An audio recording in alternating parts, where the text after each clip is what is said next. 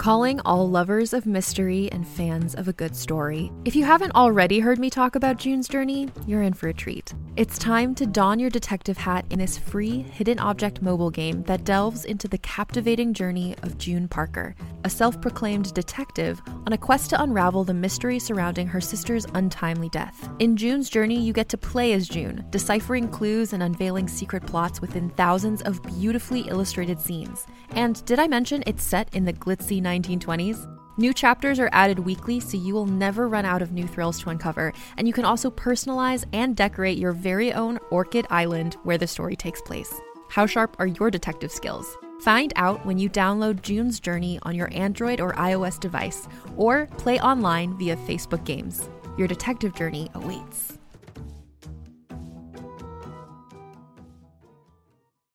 Greetings, adventurers. Today we're excited to introduce you to a new story, Dark Dice, a horror podcast that blurs the line between actual play and audio drama, where the story is determined by the roll of the dice. 6 adventurers embark on a journey into the ruinous domain of the Nameless God. They will never be the same again. One of the players is not what they seem after a doppelganger, a creature that can assume the form and voice of whatever it kills, infiltrates the team. As the players are picked off and replaced one at a time, can they figure out who the monster is before it's too late? Can you? Here's a quick example of what our show sounds like. The shambler with the jar of liquid inside of him. Soren Arkwright let loose an arrow that cracked the glass, passing through the spine of the creature. The shambler still managed to maintain its forward momentum, but stumbled as it eagerly tried to bite and swipe at Soren, landing near his feet. As Jeff Goldblum has now joined our cast, Dark Dice is available however you listen to podcasts. Spanning the nerd world and feeding your fandom. It's time for the Down and Nerdy Podcast. Here's your host, James Witham. Feels like a good time for a milestone. It's episode 400 of the Down and Nerdy Podcast. I'm James Witham, and it just seems crazy to say that out loud. Episode 400. If you've been with me from the beginning, or if you're just starting to listen to the show, hey, thank you either way, because it's going to be an exciting week. And guess what? It feels like the first normal week in a while, right? With the holidays and everything. And hey, my recording schedule's been all over the place and trying to get these shows together and stuff like that. But normally, for landmark episodes, if you've been listening for a while like this one, it's all interviews, right? And then I thought to myself this time around, I was like, okay, that's great, but that's not really what the show is all about, right? So why shouldn't the show still be the show? So I decided to do that this week, but oh, that doesn't mean there's no interviews. As a matter of fact, I got 2 big interviews. Javicia Leslie, Batwoman herself, going to join me for an amazing conversation this week with a little bit of a twist, because I actually got to sit down with Javicia for like 30 minutes, but I'll only play a part of that interview this week, and I'll let you know where you can hear the rest of it a little bit later on. Also going to talk to the creator, author, and illustrator of Monkey Meat from Image Comics. Juni Ba will join me. Very cool, unique, funky story that we're going to talk about. And as far as reviews go, that's going to be a big part of this week's show, because I'm going to be talking about Season 4 of Cobra Kai. Going to talk about a new show from Fox called The Cleaning Lady. Also, my Better Late Than Never review of Venom, Let There Be Carnage, and so much more. Let's get things kicked off the right way. It's time to talk about the mid-season premiere of the 3rd season of Batwoman with the star herself. Javicia Leslie is next on the Down and Nerdy Podcast. Yo, this is Camrus Johnson from the cast of Batwoman, and you are listening to the Down and Nerdy Podcast. Oh boy, has it been a wonderful season of Batwoman. Season 3 has been just crazy, and it's going to be coming back on January the 12th. We can't wait, but let's talk about everything that's happened so far with Batwoman herself, Ryan Wilder. Javicia Leslie, how you doing? I'm amazing. How are you, James? Javicia, I'm doing great. So I want to, let's rewind a bit to the end of last season, beginning of this season. When you go into last season, you're this brand new character, like literally a brand new character putting on a very familiar suit that fans are very familiar with. You had to establish yourself last season. Talk to me about how was the vibe different going into this season than it was that first season for you? The first season, I was scared as shit. That's the first thing.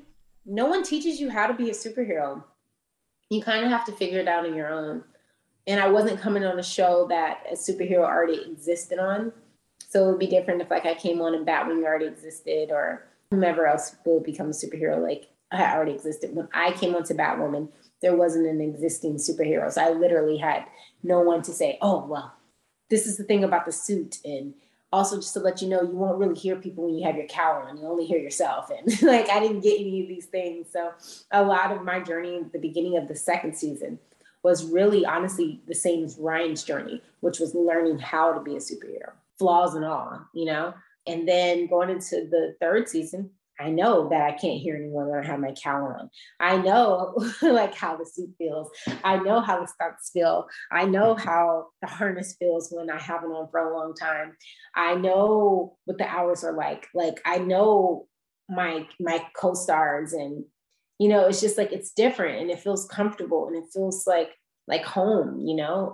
And I think that because I feel like that as an actor, as a person, it also shows in Ryan, in the delivery of Ryan.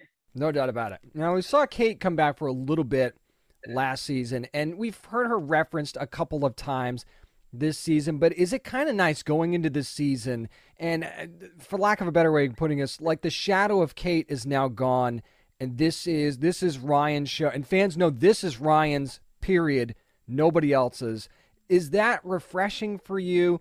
Does it feel like, you know, now the wheels can really come off and this can really be Ryan Wilder's Batwoman? I think so much of last season was also Ryan wanting to bring Kate home, genuinely, because nothing feels good about taking over a role when you don't feel like it's yours to have or that it's not earned. And I think that going through the work of bringing Kate back, if Kate then said, yeah, you could be Batwoman, cool, great. Ryan would have felt accomplished and kept moving. But even if Kate said, okay, I'm going to take it from here, it would have felt more authentic, knowing it feels authentic, knowing that she did the work to bring Kate back. She did the work to bring Kate back. She sacrificed her life to bring Kate back. So, you know, Kate choosing to go and look for Bruce left the symbol there for then Ryan to continue. Also, Kate feeling like Ryan deserves to continue, that she's trustworthy, that she's earned it, that she is a protector of the city, you know? So yes, of course, as an actor, it is fun going into a season where Ryan is just Batwoman and that's it. Everyone in Gotham knows. Shoot, everyone in the world knows, you know what I mean? Real life, like, yes, that's really cool. But I think what's even more cool is I feel like she earned it. And she earned it by bringing Kate home. It wasn't that she found the suit and just kept it moving. She found the suit, she saved people all through season 2, and she brought Kate home and she offered her the suit back.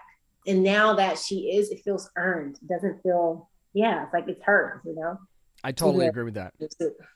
Totally agree with that 100%. So now...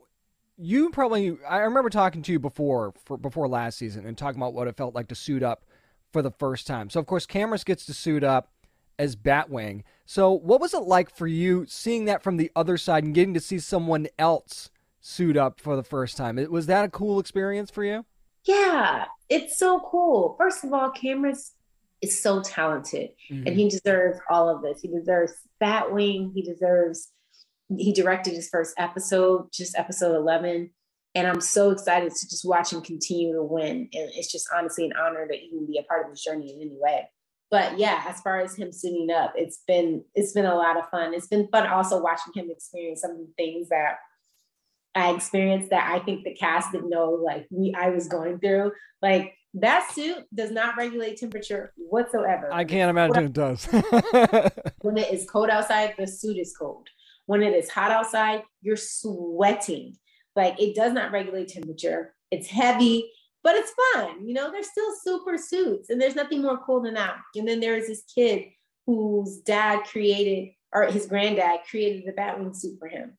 And so like, I'm talking about shoes light up, backpack on, everything. Nice. And Cam get to see that, watching Cam see his influence starting to really impact like young kids and young kids of color. It's just really been freaking epic, honestly. you're heading into season 3. You knew that the Batman trophies were going to be a part of that. How cool was it for you knowing season 3, you're going to be just, it seems like iconic Batman villain after iconic Batman villains, either being name dropped or seeing them shot. I mean, we've seen Professor Pig already. We've seen Mad Hatter, and we'll get to Poison Ivy a little bit later. But how cool was it knowing you were going into this season and you were going to get all of those familiar names to just start dropping on the show? And the fight with Killer Croc, by the way, was incredible. I didn't know it was going to be this many. I knew that we were going to have a few, but I think DC loved the idea and they just started throwing characters at us, you know? So to even get Poison Ivy, I know we're going to go into her later, but to even get Poison Ivy, like, it's not easy to get these characters. I don't know if anyone knows the process. Like, people always say, oh, we want to see this person on the show or that person on the show. If the character exists in film, especially if they're big in a film, 90% of the time, we can't get them on TV. So it's like, we can't get Catwoman because Catwoman is a huge part of the Batman for Zoe Kravitz's portrayal. You know what I mean? So we're not going to be able to get Catwoman. We may be able to get things influenced by Catwoman. So to get characters, oh my gosh, the amazing villains that we've gotten has really been just so cool that DC has trusted us with these characters. And we've had the most amazing actors portray these characters. We've had perfect storylines for these characters. And so it's just been fun. I literally feel like I got picked up and thrown in the middle of a comic book. Like I did last season too, but especially this season. I feel like I got picked up and thrown in a comic book. And every episode is a new edition, a new copy, or, you know, a new issue of a comic book. And it's Batwoman and it's Alice and it's Killer Croc. And that's that episode.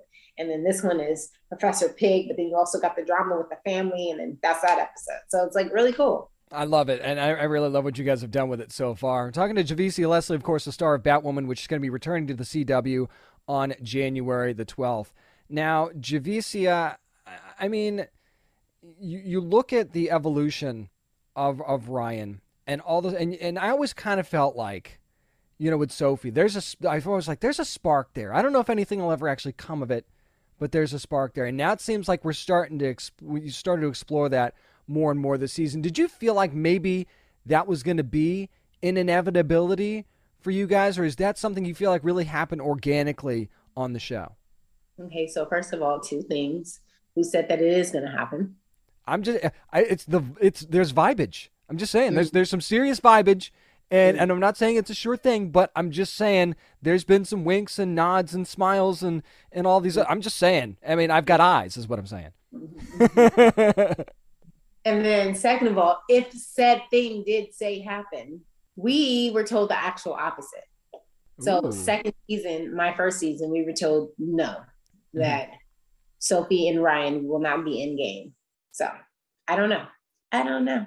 Knowing that you're going to be getting Poison Ivy is one thing, but how surprised were you guys when you found out that it was eventually going to be Nicole and that was actually going to evolve the way it did? Because I think that the way they told that story and the way they brought that about was really clever. This season's just so good. I think that one, we were told, we knew going in that Nicole was going to evolve into Poison Ivy, but the magnitude of what that means, it's... I mean, can we just stop and take a second and look at what this show is doing? I'm totally willing to do that. Let's do that. And maybe it's hard sometimes because you can hear a million positive reviews and it's that one negative thing that you read that you remember, you know what I mean?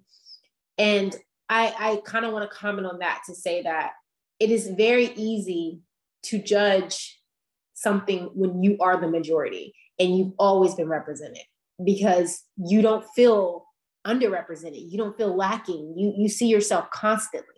You know what I mean?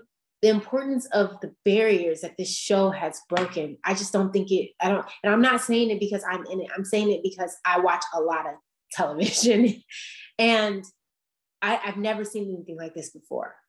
Like Nicole Kang is our first Asian Poison Ivy. You know what I mean? Camrus Johnson brought Batwing to live action.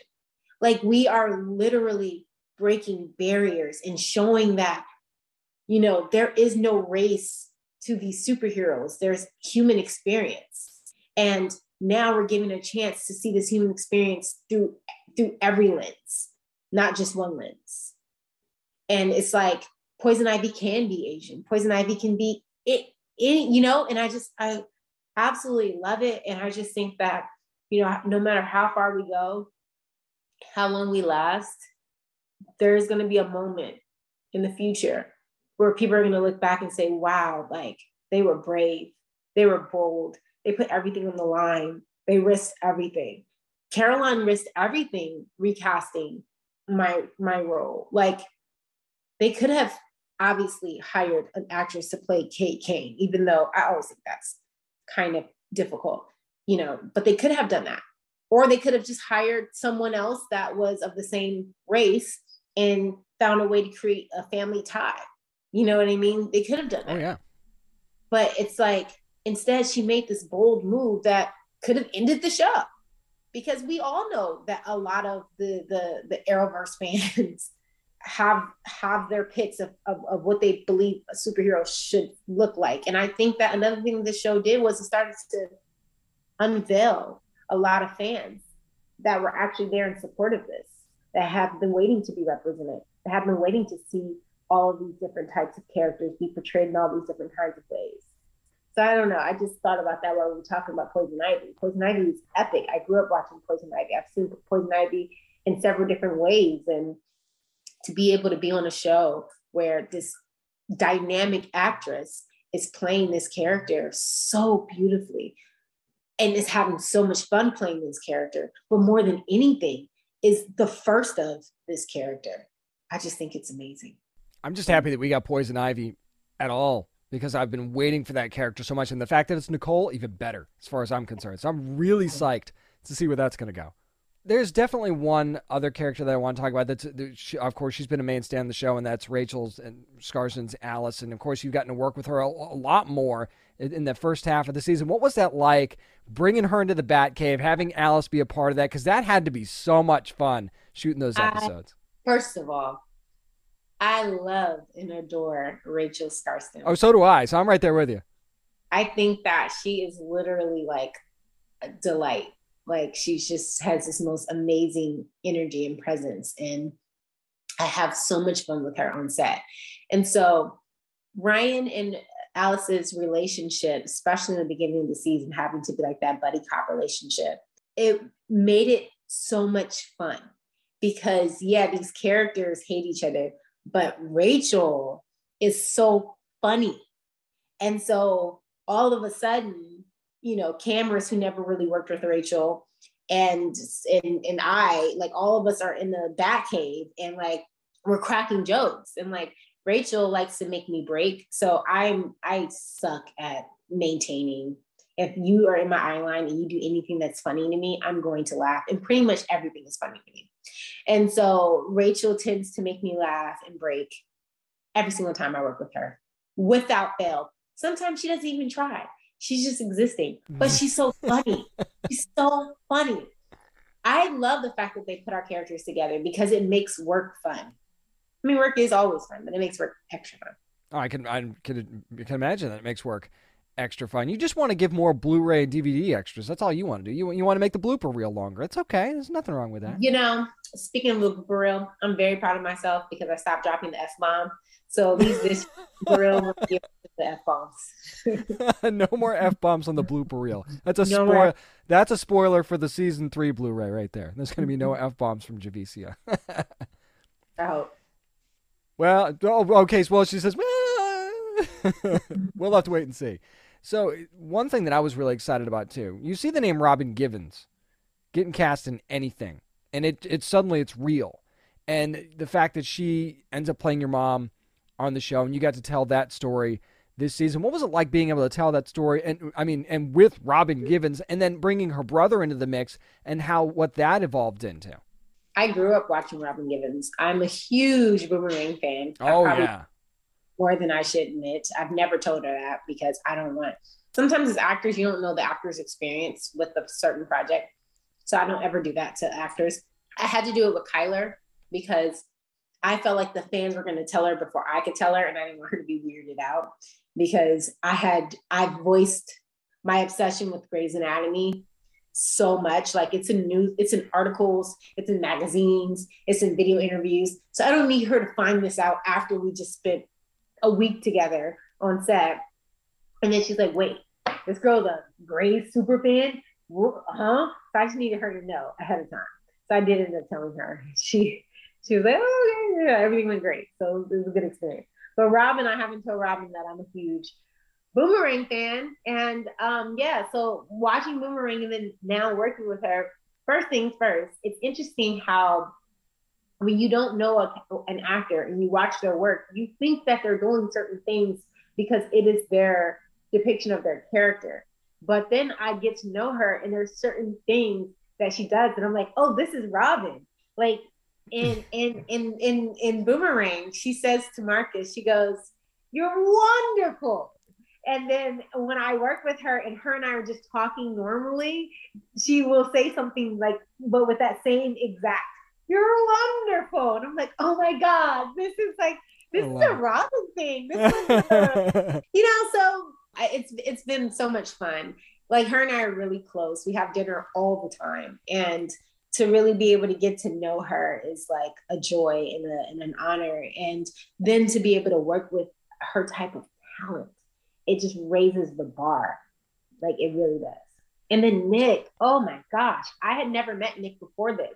Nick is just a firecracker. He's so talented. He's having so much fun with this role and he's putting it all out there. And so I just love his bravery. I love his talent. I love his authenticity. Like it's just been a great journey. I feel like I need to say, without spoiling anything, what are you really looking forward to when the show returns in January? Without spoiling anything, man, Ryan is about to go. First of all, we're still filming, so I haven't read everything yet. But Ryan is about to go on a journey with trying to save her family, and it's gonna conflict a lot with her current family, with the Bat team. And I mean, one of the hardest things is when your foe is your family or friend. And with Marcus, that's her brother, but he's bad. He's really bad. You guys are gonna see how bad he is. He's dark. So I'm looking forward to that journey. The second half is, oh, this season is so good. The second half is crazy. You guys are gonna have fun with it.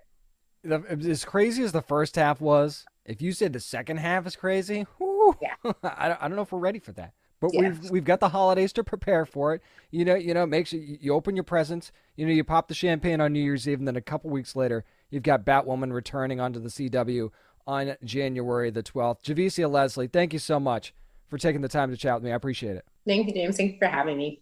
And if you want even more of my conversation with Javicia Leslie, there is more. She'll talk about the Armageddon crossover appearance and a few other things as well. Go to our YouTube channel or downandnerdypodcast.com to hear my full interview with Javicia Leslie, because there's more great stuff in there. And I mean, if you're not hyped for the rest of this season of Batwoman, after hearing that, I don't know what to tell you. And it's all coming on January the 12th. It's going to be amazing. This second half of this ride, I said, I don't know if you're ready for it, but you're going to be super stoked for it. I can tell you that much. Once again, thank you so much to Javicia Leslie for joining me to talk about Batwoman. Up next, we'll head to the Valley and talk about Season 4 of Cobra Kai on the Down and Nerdy Podcast. Hey there, this is Justin Bartha. I made a funny new podcast, King of the Egg Cream. It has the greatest cast in the history of podcasts with actors like Louis Black. I'm torn by my feelings for two women. Bobby Cannavale. You can eat it, or if someone hits you, you can put it on your cut. Melanie Lynskey. I wonder what these marvelous things are that look just like boiled chicken feet. Jason Ritter. I can break things and pick locks and kill people. Michael Stuhlbarg. The whole point is to inspire people that they should make themselves better. Ari Grainer. No, don't whet its appetite. What are you, an idiot? Me, Justin Bartha. That's not just any egg cream, that's a Lemke's special. And all narrated by the hilarious Richard Kind. This is the story of Harry Dalowitz and how he rose from nothing to become New York's King of the Egg Cream. So if you like funny true stories, come listen to King of the Egg Cream, available wherever you get your podcasts. Yeah, this is Flash Gordon, Sam Jones, and you are listening to the Down and Nerdy Podcast. No Mercy really is the name of the game for Season 4 of Cobra Kai. Let's talk about all this stuff that went down with a ton of spoilers. Now, I could probably do this whole show just on Cobra Kai. That's how incredible this season was. but I just want to hit on a few of the beats. First of all, just overall, an incredible season, and it amazes me how this writing team can just so carefully craft this story so well to make every little bit matter and succinctly tell the story and then round it out at the end in such an incredible way. And had that, there was plenty of twists in that final episode too, by the way. And don't worry, well, there's going to be a lot of talk about that episode, but there was a couple of things that really got me. And that was that you come in thinking that maybe the fences have finally been mended between Johnny and Daniel, and they're just not. And that's okay, by the way. They just, you realize that through the best of intentions, they just can't get out of each other's way. And I will say that this season was probably the first time, maybe ever, in my Karate Kid fandom that I kind of started to lean more towards Johnny's side than Daniel's. Because I think Daniel's made a lot of mistakes, and sometimes he owns them. But here's the problem with Daniel, and that I've started to realize more so now than before. Daniel is so set in his ways, so incapable of admitting that maybe his way isn't the best way. And that was literally said a couple of times this season on the show, that his way is not the best way. And he's so closed-minded to the fact that somebody else might have a better idea, or at least something to add to his idea, that it is so to his detriment. And it cost him a lot this season, and it wasn't until the very end, when it was virtually too late to do anything about it, that he realizes this. He literally doesn't realize this until about halfway through Hawk's match, or Eli's match, I should say, in the boys' final of the All Valley. It's like that's when he realized it. Now, maybe you could say he started to realize it before then. But did he really? Because it didn't seem like he did. So many things that happened. Now, Johnny had plenty of influence on this too, don't get me wrong. But a lot of what happened and what led up to this was Daniel's inability to kind of see the other side of things. And you know, sometimes maybe he should listen to his daughter. Sometimes maybe he should pay a little bit more attention to his son and what's going on under his own roof. And we get to see a little bit of that Cobra Kai side of Daniel too, when he snaps on Anthony, and you know, rightfully so, given everything. You know, sometimes as parents, you know, you lose it a little bit sometimes, and show a side of yourself maybe you don't want to show. But here's the thing, Daniel just, Terry Silver was a big, big trigger for him, and you understand that. But you also see that Daniel was still Daniel, and that is sometimes to his detriment. And I think he kind of starts to get that. But again, maybe too late, maybe not in the sense of this particular season. The other thing that really interested me in all this was the very surprisingly uneasy relationship between Terry Silver and John Kreese. That, to me, I was surprised. Like, first of all, you automatically think as a Cobra Kai fan, you're going to go in there, he's going to call Terry Silver, and Terry's just going to come running. That's not what happened at all. Terry Silver was dragged back into this. And it was almost like you saw this little light switch go off in Terry's head. And he became that Terry Silver again so quickly, because he was a completely different guy. Maybe lying to himself, like Kreese was saying, but still, he was a totally different, transformed man, and now he's right back to where he was, if not maybe a little bit more maniacal and crazy than ever, right? You could make that argument too. And you could see the influence, once again, that Cobra Kai can have on even the most innocent of students. And that's what interests me. But then when Terry Silver starts talking about weaknesses, I think that it was a very self-aware moment for the show.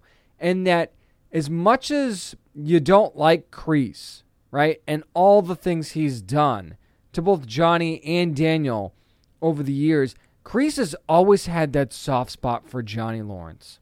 And even he doesn't want to admit that. Mr. No Mercy himself had just realizes that he has a soft spot for Johnny Lawrence, and Terry Silver not only sees that, but ends up exploiting it, because again, just like Daniel, and this is where Daniel and Kreese are somewhat alike, and that's a scary thing to say out loud, but Kreese, it's his way or no way, right? He's Mr. Commanding Officer, but then he realizes that what's not going on, he doesn't realize what's going on behind his back, and that Terry Silver's not willing to just play ball and be second fiddle to Kreese anymore. So Terry Silver crafts this evil, maniacal plan to get Kreese out of the way and take over Cobra Kai, which I thought was very, very interesting, and that'll be a very interesting plot point for the next season. But I also have to praise this season for the swerves that we got, right? Because you automatically think from the very beginning it's going to be Miguel versus Robbie in the boys' final, right? That's just the way it's going to be. They just set up way too well. And then you think Miguel gets hurt again, and that's not necessarily the case, but it's the emotional scars that get Miguel this season, finding out his mom is with Johnny. And then when they have that moment, that perfect moment, which almost looked like a mirror of when Daniel helps a drunk Mr. Miyagi into his bed. Remember that scene from Karate Kid? And they kind of have a little bit of a moment there. Well, you almost felt like that was going to be the same moment for Miguel and Johnny. And then when the I love you gets dropped, and he says I love, and Johnny says I love you too, Robbie, and you just see Miguel shatter into a million pieces. That was such a heartbreaking scene, but such a huge turning point in this entire storyline, because you knew that Johnny never really let go of Robbie, and that's his son. How could he? But in the moment where he's had plenty of chances and acted like a father to Miguel, and all Miguel wants is for Johnny to be all in as his dad, and he's just not. And now Miguel thinks he's never going to be. So then when Miguel chooses not to fight, and now he's going to walk this path of his own, which is going to be a very interesting thing also coming up in this next season, you end up with Eli and Robbie in the boys' final. And Eli's journey suddenly became much more important than you ever thought it would be heading into this season, and realizing that he didn't need to be Hawk. He already was Hawk. He already had so much validation in his life, and he ends up going on and winning the whole thing, which again, a huge, huge swerve in this story that I was not expecting. Now, when it comes to the girls' final and all the friction between Tori and Samantha LaRusso, you kind of knew that they had to put that one in the final, right? There was almost no other story that they could go with. Although the Eagle Fang Karate adding that girl at the end, who I love, by the way, I hope we see more of her in the next season as well. That was an interesting twist, but you knew it was going to be Sam and Tori in the final, especially with everything that was going on with Sam's mom and Tori and trying to help her and that whole mess that happened throughout the season. Tori winning didn't surprise me. It really didn't, because it's almost a little bit more of an interesting story by her winning, because it brings up a lot of those personal issues in her life as well, which might get pushed more to the forefront now. Or maybe this sets her on the right path, and what it does to Sam going forward is also interesting to see how she rebounds from this, because she took it really hard, and how Daniel responds to that I also think is going to be very interesting. So I love that this season kept us on our toes, gave us some different paths to follow in the upcoming season, and then in that final scene, when after Kreese gets arrested, after Johnny decides he's going to go after Miguel and make sure he's safe, when you see Daniel say he's going to break the deal with Cobra Kai, and then Chosen shows up at the end, they're going to form the alliance to take down Cobra Kai. That, to me, is super, super interesting, because you're bringing the world of Okinawa to America. That whole storyline is now being brought to the States for the first time. And to me, not only does it make things 10 times more personal now, but it also brings the worlds of Karate Kid 2 and 3 and the entirety of the Karate Kid saga together in the States for the first time. Because don't underestimate how influenced and invested Chosen is going to be in this battle as well. There's plenty of reason for him to get involved and want to get involved. And how this is going to have an influence on Daniel's entire life, I think, is going to be incredibly compelling in this season. And again, bravo to Cobra Kai for making every season make you want to anticipate the next one immediately. I binged this one so quickly. And there's still plenty of stuff I didn't even talk about. Like I said, I could go on forever about Cobra Kai. That's how good this show is. And if you haven't even started it yet, go from season 1 and just binge from the beginning. You won't be sorry you did. This is such a well-done show. And if you want to figure out how to bring something back from decades ago and make it relevant in today's world, you should follow the Cobra Kai model like so many people try to follow the Marvel Studios model to build this cinematic universe. If you're doing TV and you're going to bring something back, follow the Cobra Kai model as much as you can and just pray that you can duplicate it, because no show has done this better. That's going to do it for my spoiler-filled review of Season 4 of Cobra Kai. Up next, how about a little better late than never review of Venom, Let There Be Carnage? We'll do that next on the Down and Nerdy Podcast. This is comic book writer Elliot Rahal. And Donna Kate. And you're listening to the Down and Nerdy Podcast. One of the things I'm going to be doing in the early part of this year is righting some wrongs and reviewing some movies I didn't get a chance to review because I didn't get a chance to go to the theater to see them on. We'll start with Venom, Let There Be Carnage. And yes, this is going to be spoiler-filled, so just be ready for that. And, you know, as much as I love what Andy Serkis tried to do here, and there was some amazing special effects in this movie. They did a great job with Carnage in that presentation. And Venom looked really, really good as well. The CGI was definitely really good in this movie. I gotta say, this thing was a bit all over the place. And that really seems to be an understatement. And one of the things I actually liked about the first Venom movie was that the humor was a bit of a surprise in the first Venom movie. Whereas in Venom, Let There Be Carnage, it's like they got such praise for that that they decided to try and lean heavy into it in the second movie, and it just didn't work. It felt so forced at times. The only time I actually laughed when I was watching this movie was during the end of the mid-credit scene when he's in that guy's hotel and he has and the guy's like, "What are you doing in my room?" And Eddie Brock's like, "You know what? Yeah, hey, what do you want me to say, dude? I don't know." So that to me was the only funny part of the entire movie. And that if you're trying to lean heavy into the humor, that's not a good thing. And even the whole confrontation between Eddie and Venom, where they split for that time during the movie, you understand that they have their problems, and you know that goes back to the first movie as well. But it just didn't feel genuine. I didn't feel that disconnect. You know, it's like they fought, and they, you know, there was some overreactions, and Venom takes off, sort of thing, after they kind of trashed the place and beat up on each other. It just didn't feel A, necessary, and B, productive for the movie. And for to drag it out as long as they did too, I don't understand why you do that either. That just didn't make any sense to me. What I did really love is Cletus Kasady. Woody Harrelson did a fantastic job as the maniac that is Cletus Kasady.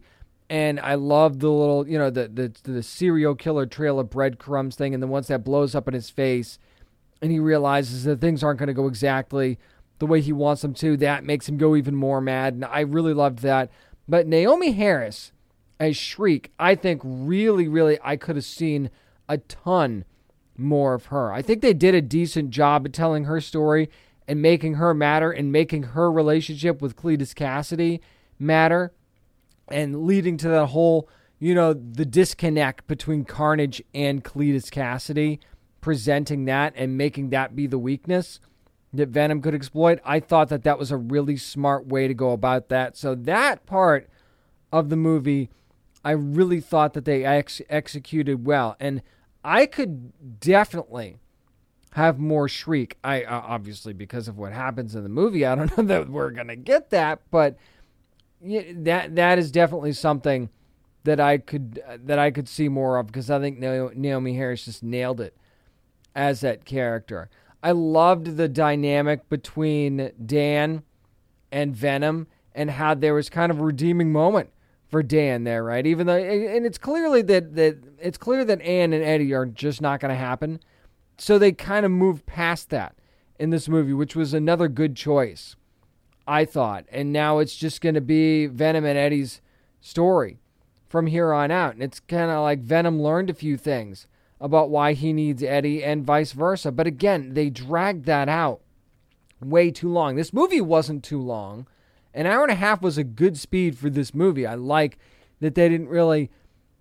There wasn't time that felt like it dragged out, but I do feel like they wasted so much of it on this little tiff between Eddie and Venom, and they could have resolved that a lot quicker than they did.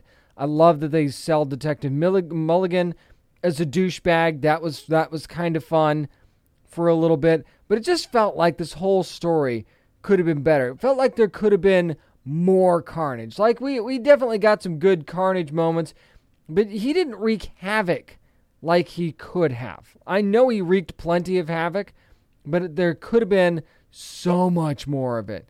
And it could have been so much more visual for us. And I get that's more expensive, right? That costs more money. But you would even maybe show the aftermath of that. I could have had more of Cletus Kasady / Carnage and Shriek just wrecking the city or just causing just mass hysteria, instead of having the tiff between Venom and Eddie be so much of a part of the story. Them not getting along is fine, but the fact that they dragged it out as much as they did didn't make any sense to me at all. So again, I thought there were plenty of missed opportunities in Venom Let There Be Carnage. Was it a terrible movie? No. Was it as good as the first one? Absolutely not. Do I think there's still a future for this character? Yeah, definitely. But you have to do this the right way.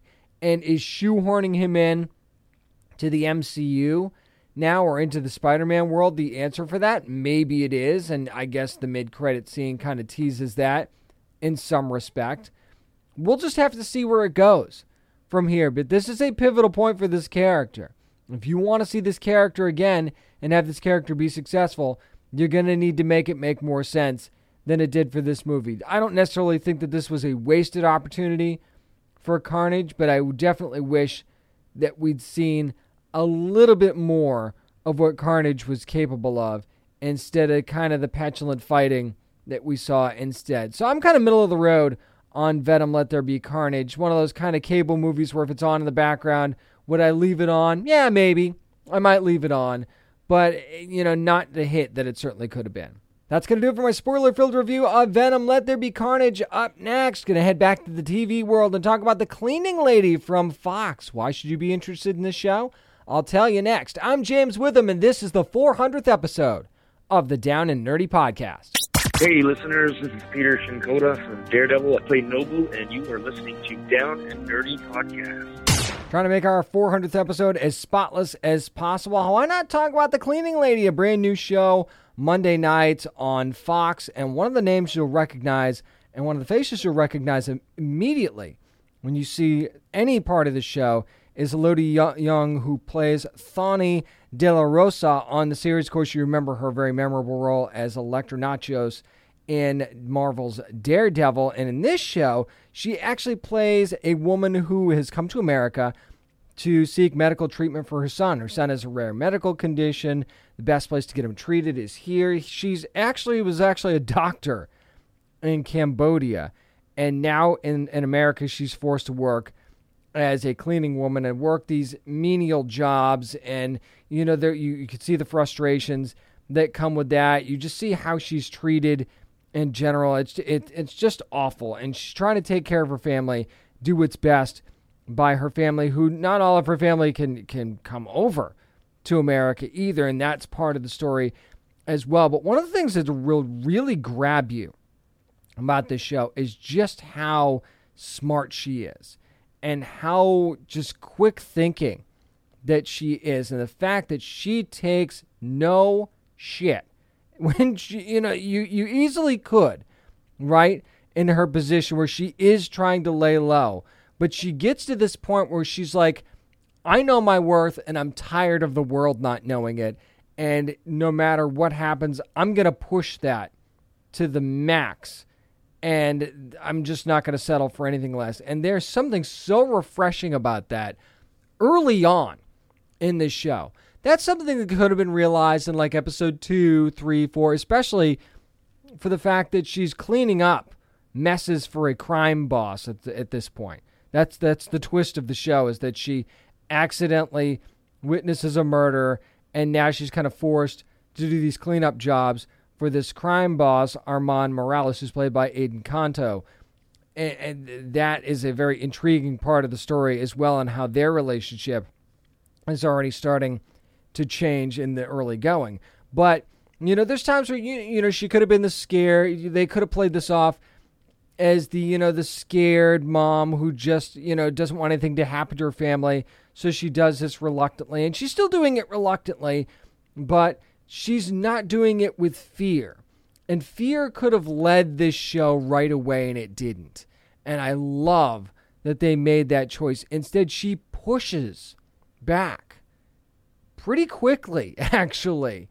And she's just tired, so tired of being taken advantage of, that she is going to push for what she thinks that she deserves, even in this unique and terrible situation. And even though what she's doing is very morally questionable, you still find yourself rooting for her for all of the right reasons. But at the same time, you see her, she spends a lot of time with her sister-in-law Fiona, and she criticizes Fiona for wanting to sell drugs to work at this exclusive club, which of course Fiona ends up deciding not to do. And then you turn around and be like, well, look what you're doing. And you're obviously not saying anything. How is that better? And that's the kind of question that you can ask. And that's the kind of thing that you kind of, it's part of the intrigue of the show, I guess, is what I'm getting at. And this show is so interesting for so many reasons, because, you know, you feel the family dynamic right away with her kids and her extended family too, right? And then you also feel the tension already starting to build for what she's doing for this crime boss. And apparently there's another boss that she needs to worry about who is not quite concerned about her well-being. Let's just put it that way. And where this show can go from here.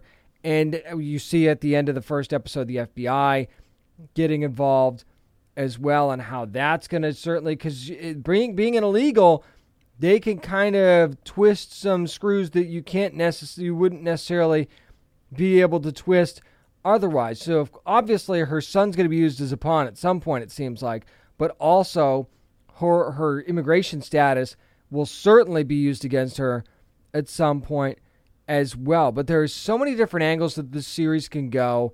There's so many interesting things about, you know, the things that she's going to have to clean up, or how far she's willing to go. What's that line? How far Armand is going to end up making her go, as he seems to like her more and more. Even in one episode, you can tell how much he just genuinely likes her for whatever reason. Now, will this be a romantic type thing? Maybe that's going to be part of the intrigue of the show as well. And to the degree that she's even going to really be interested in that, because Thani is so independent and so laser focused on her family's well-being that I'm not sure she would even go for something like that. And again, talking about her family here, that would put her family at a great risk as well. So is there going to be a little bit of push and pull about how much you're going to root for her and question what she's doing and the choices that she's making, and maybe put yourself in that situation of, you know, what would you do in a similar situation? But I think that this show is very well crafted. I think that it's very well thought out. And it's one of those things where if you're a fan, remember the Dark Horse story Lady Killer by Joel Jones? If you're a fan of that, this is kind of, it reminds me of that a little bit. So I would say that if you're interested in that, if you're a Daredevil fan who just loved Elodie's performance as Elektra, I think you'll really love her in this series as well. And just props to the executive producers and showrunners of the series for making a very compelling first episode. This is a show where you might not have thought about watching it at first, and you're like, maybe that's just not for me. I think it's more for you than you think it is, and you need to give The Cleaning Lady a shot. Monday nights on Fox is where you can watch. You can catch up on the Fox app as well. That's going to do it for my spoiler-filled review of the first episode of The Cleaning Lady from Fox. Up next, let's dive into some Monkey Meat. Talk about the brand new Image Comic stories from Juni Ba. We'll do that next on the Down and Nerdy Podcast. Hey, this is Jeff Lemire, and you're listening to the Down and Nerdy Podcast. Well, I don't know if you've made dinner plans yet, but there is a little bit of Monkey Meat to spare, and that is a brand new anthology series from Image Comics, going to be coming out on January the 5th. And this is author, writer, creator, colorist, artist, and so much more. It's Juni Ba. Juni, how you doing? I'm good. How are you? Doing very well, thank you. So I was a few pages into this thing, into Monkey Meat, and you could just tell that this is just a wild, funky story. And Juni, how on earth did you come up with this crazy world? So the base concept of it came about when I was maybe 17 years old, and it was a mix of listening to the Gorillaz a lot and my grandfather talking someday about eating monkey meat once. And the funny thing is, I can't remember if he liked it or not. I think he did. But basically, I just remember having this like reaction. And then it grew from just drawing random things. The Gorillaz song, Fire Monkey, coming out of the monkey's head. I just literally drew a monkey with fire coming out of his head. And then the whole thing started spreading from that, which is why it's on the cover of the first issue, because I wanted to keep that continuity, I guess. But yeah, after that, the world just started growing so much more. When I started working on my first graphic novel, I did a lot of research of like West African aesthetics, and a lot of it started seeping into like one of the first comics that I made was a Monkey Meat story. It became what's now the fifth issue. And it was the very first Monkey Meat story I ever made. And it was the result of like just testing things until I was satisfied with the result. And like you said, that West African influence, is that how you came up with some of these other character designs as well? Because you've got some really unique character designs outside of what we're seeing on the cover as well. Yeah, a lot of it came from that. Like it's a weird. The thing I often say about this book is that I usually described the Delia, my first graphic novel, as like a lot of West African influence with a bit of Cartoon Network in it. And Monkey Meat is like 50-50 in terms of influence. So there's a lot more anime and Cartoon Network influence mixed in with like West African stuff. So yeah, a lot of the designs came from looking at like old statues or pieces of art from West Africa and wanting to make something a bit more weird with it. It definitely gave me that Adult Swim type vibe. It's funny you say Cartoon Network because it gave me that Adult Swim type vibe with the animes that they would show during like Toonami and stuff. Yeah. That really, so it's funny that you said that because that's exactly the vibe that I got. Nice. One thing that's also unique about this miniseries that each of the 5 issues is kind of like a one-shot, but all set in the same world where you introduce different characters, which I think is really cool. So what made you want to tell this story as more of a kind of anthology? So the base thing was that even when I was a teenager, when I was like figuring out stories that would take place in that world, it didn't even look like this yet. But the main issue I had was that I kept making new stories with new characters. And I would always like send messages to my best friend being like, this weekend I had the idea for this. And I was never able to sort of sit down and actually do something with any of them. And then it just dawned on me that I could just make a world and have all of these characters together, and that each story could focus on them in like like the idea of comparing it to Cartoon Network and Adult Swim is kind of good in that I approached this as kind of like, these are short stories. They're the short animated skits you get before the movie type things. So I just finished a graphic novel. I wanted to do something that's a bit closer to, like, if the graphic novel was the big motion picture movie, I wanted to do the cartoon that you have in front of the movie. Like the little short stuff that you can just watch, have fun with, and then you move on to the big thing that comes afterwards, or the little cartoon that you have at night in between other shows. Yeah, so I approached it in that way, and all the characters they all got use suddenly. Like they all suddenly had a purpose of, like, I can put you in this story and it's going to be about this, and it's going to be this short story that's like 30 pages and it has a point, and then you can reappear whenever I need you to. If I ever feel like I can use you again, I can use you in another story about someone else. Yeah, and that's something that I say one-shots, but you certainly have characters that we'll see in multiple issues. Lug is one of them, actually. I love Lug. So he's certainly not your typical groundskeeper, though. How would you describe him? So in terms of, like, comparing him to characters that people tend to know, I usually compare him a lot to Hellboy, in that he has this gruff, violent guy who's asked to do all kinds of questionable things, like punching monsters and things. But in the case of Hellboy, at least, like, the monsters were genuinely dangerous. In the case of Lug, it's more like he's being asked to do all the nasty things that the company needs him to do, and he copes with the guilt of it by drinking and trying to entertain himself as much as he can. But you can tell that the guy is gradually being more and more depressed. And yeah, but in terms of, like, behavior, he is a lot like Hellboy. He's this big gruff guy. He has this exterior of being kind of, like, hard to approach. He's really good at fighting, but you can tell that there's a bit of a soft, kind of vulnerable person behind all of that. Man, that is such a great way to describe him, saying Hellboy. That when you guys read the first issue, you'll understand why that's such a great connection. So let's talk about the Monkey Meat Company for a second, because they're more than just meat. We find that out in the first issue. But how much will we learn about this new secret compound as we go into future issues? Because I don't want you to spoil anything, but this is some serious stuff. See, even that one just came from me drinking orange juice a lot. So I was just like, I'm going to make some kind of supernatural yellow thing that can sort of become the tool that I can use to get stories going. And so, like, that's why every cover of the miniseries is yellow. It's all to do with that. And the whole point of the whole series would be to have, say, 5 issues in 2022. And then if it works well enough, to have another 5 issues the following year.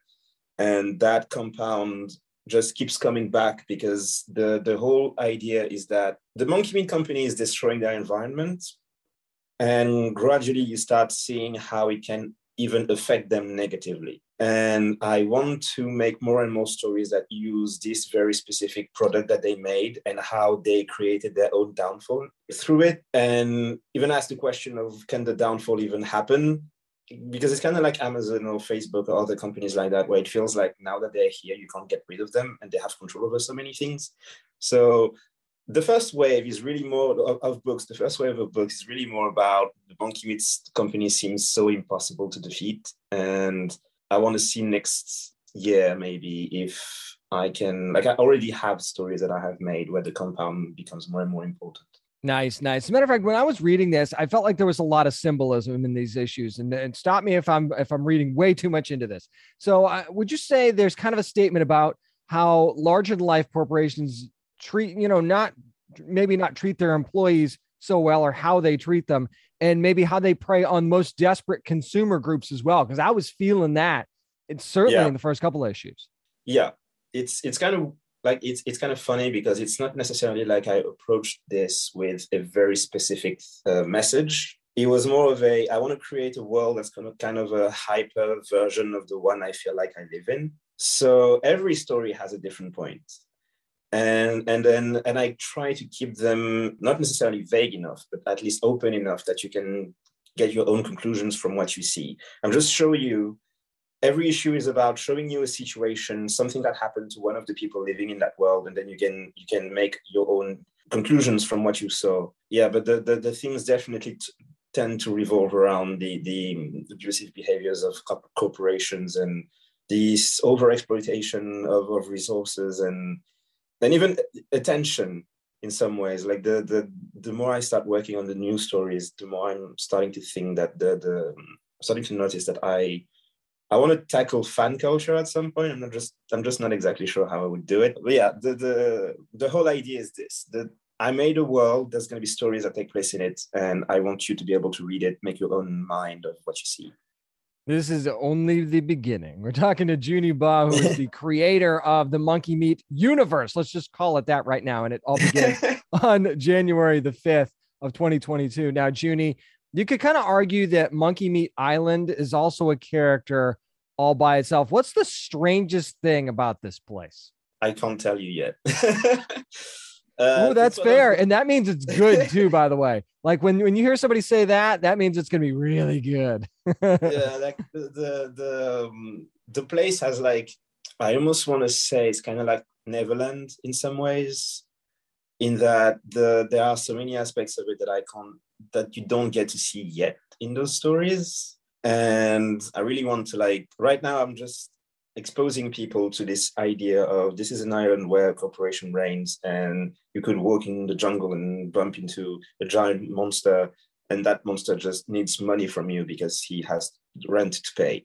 But over time, I want to bring in more and more weird things because the basis is already there. You just don't necessarily see it because I just put crumbs that you can't tell are crumbs until I get to actually finish what I want to do.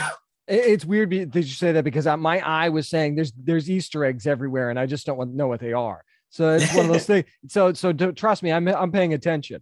One of the things I also really love that you do in this story is you make the Monkey Meat Corporation kind of the overlord of your own story, which I think was really, really fun. You almost made them the Comics Code Authority for your own story, which was really cool. Was that something that you really wanted to do? Maybe add an element of humor and even mystery to the story as well. Yeah. I mean, the whole idea was, I think it's because of, how can I describe this? So when I was a teenager, I was introduced to the idea that governments were kind of working more for corporations than corporations working for governments. And or just the idea that politicians would act according to the needs of corporations. And I just thought, like, that's kind of a crazy notion of, like, they basically have the power to influence government without any of the accountability or any of the responsibility that comes with being a government. I guess, yeah, the Monkey Meat Company is kind of an extrapolation of it. What if they were the government completely and without any filter? There is no politician there are no politicians on Monkey Meat Island. The company is the government, and they are so in power and they are so outlandish and unapologetic about it that they don't even need to pretend. They are the government. You just have to deal with it.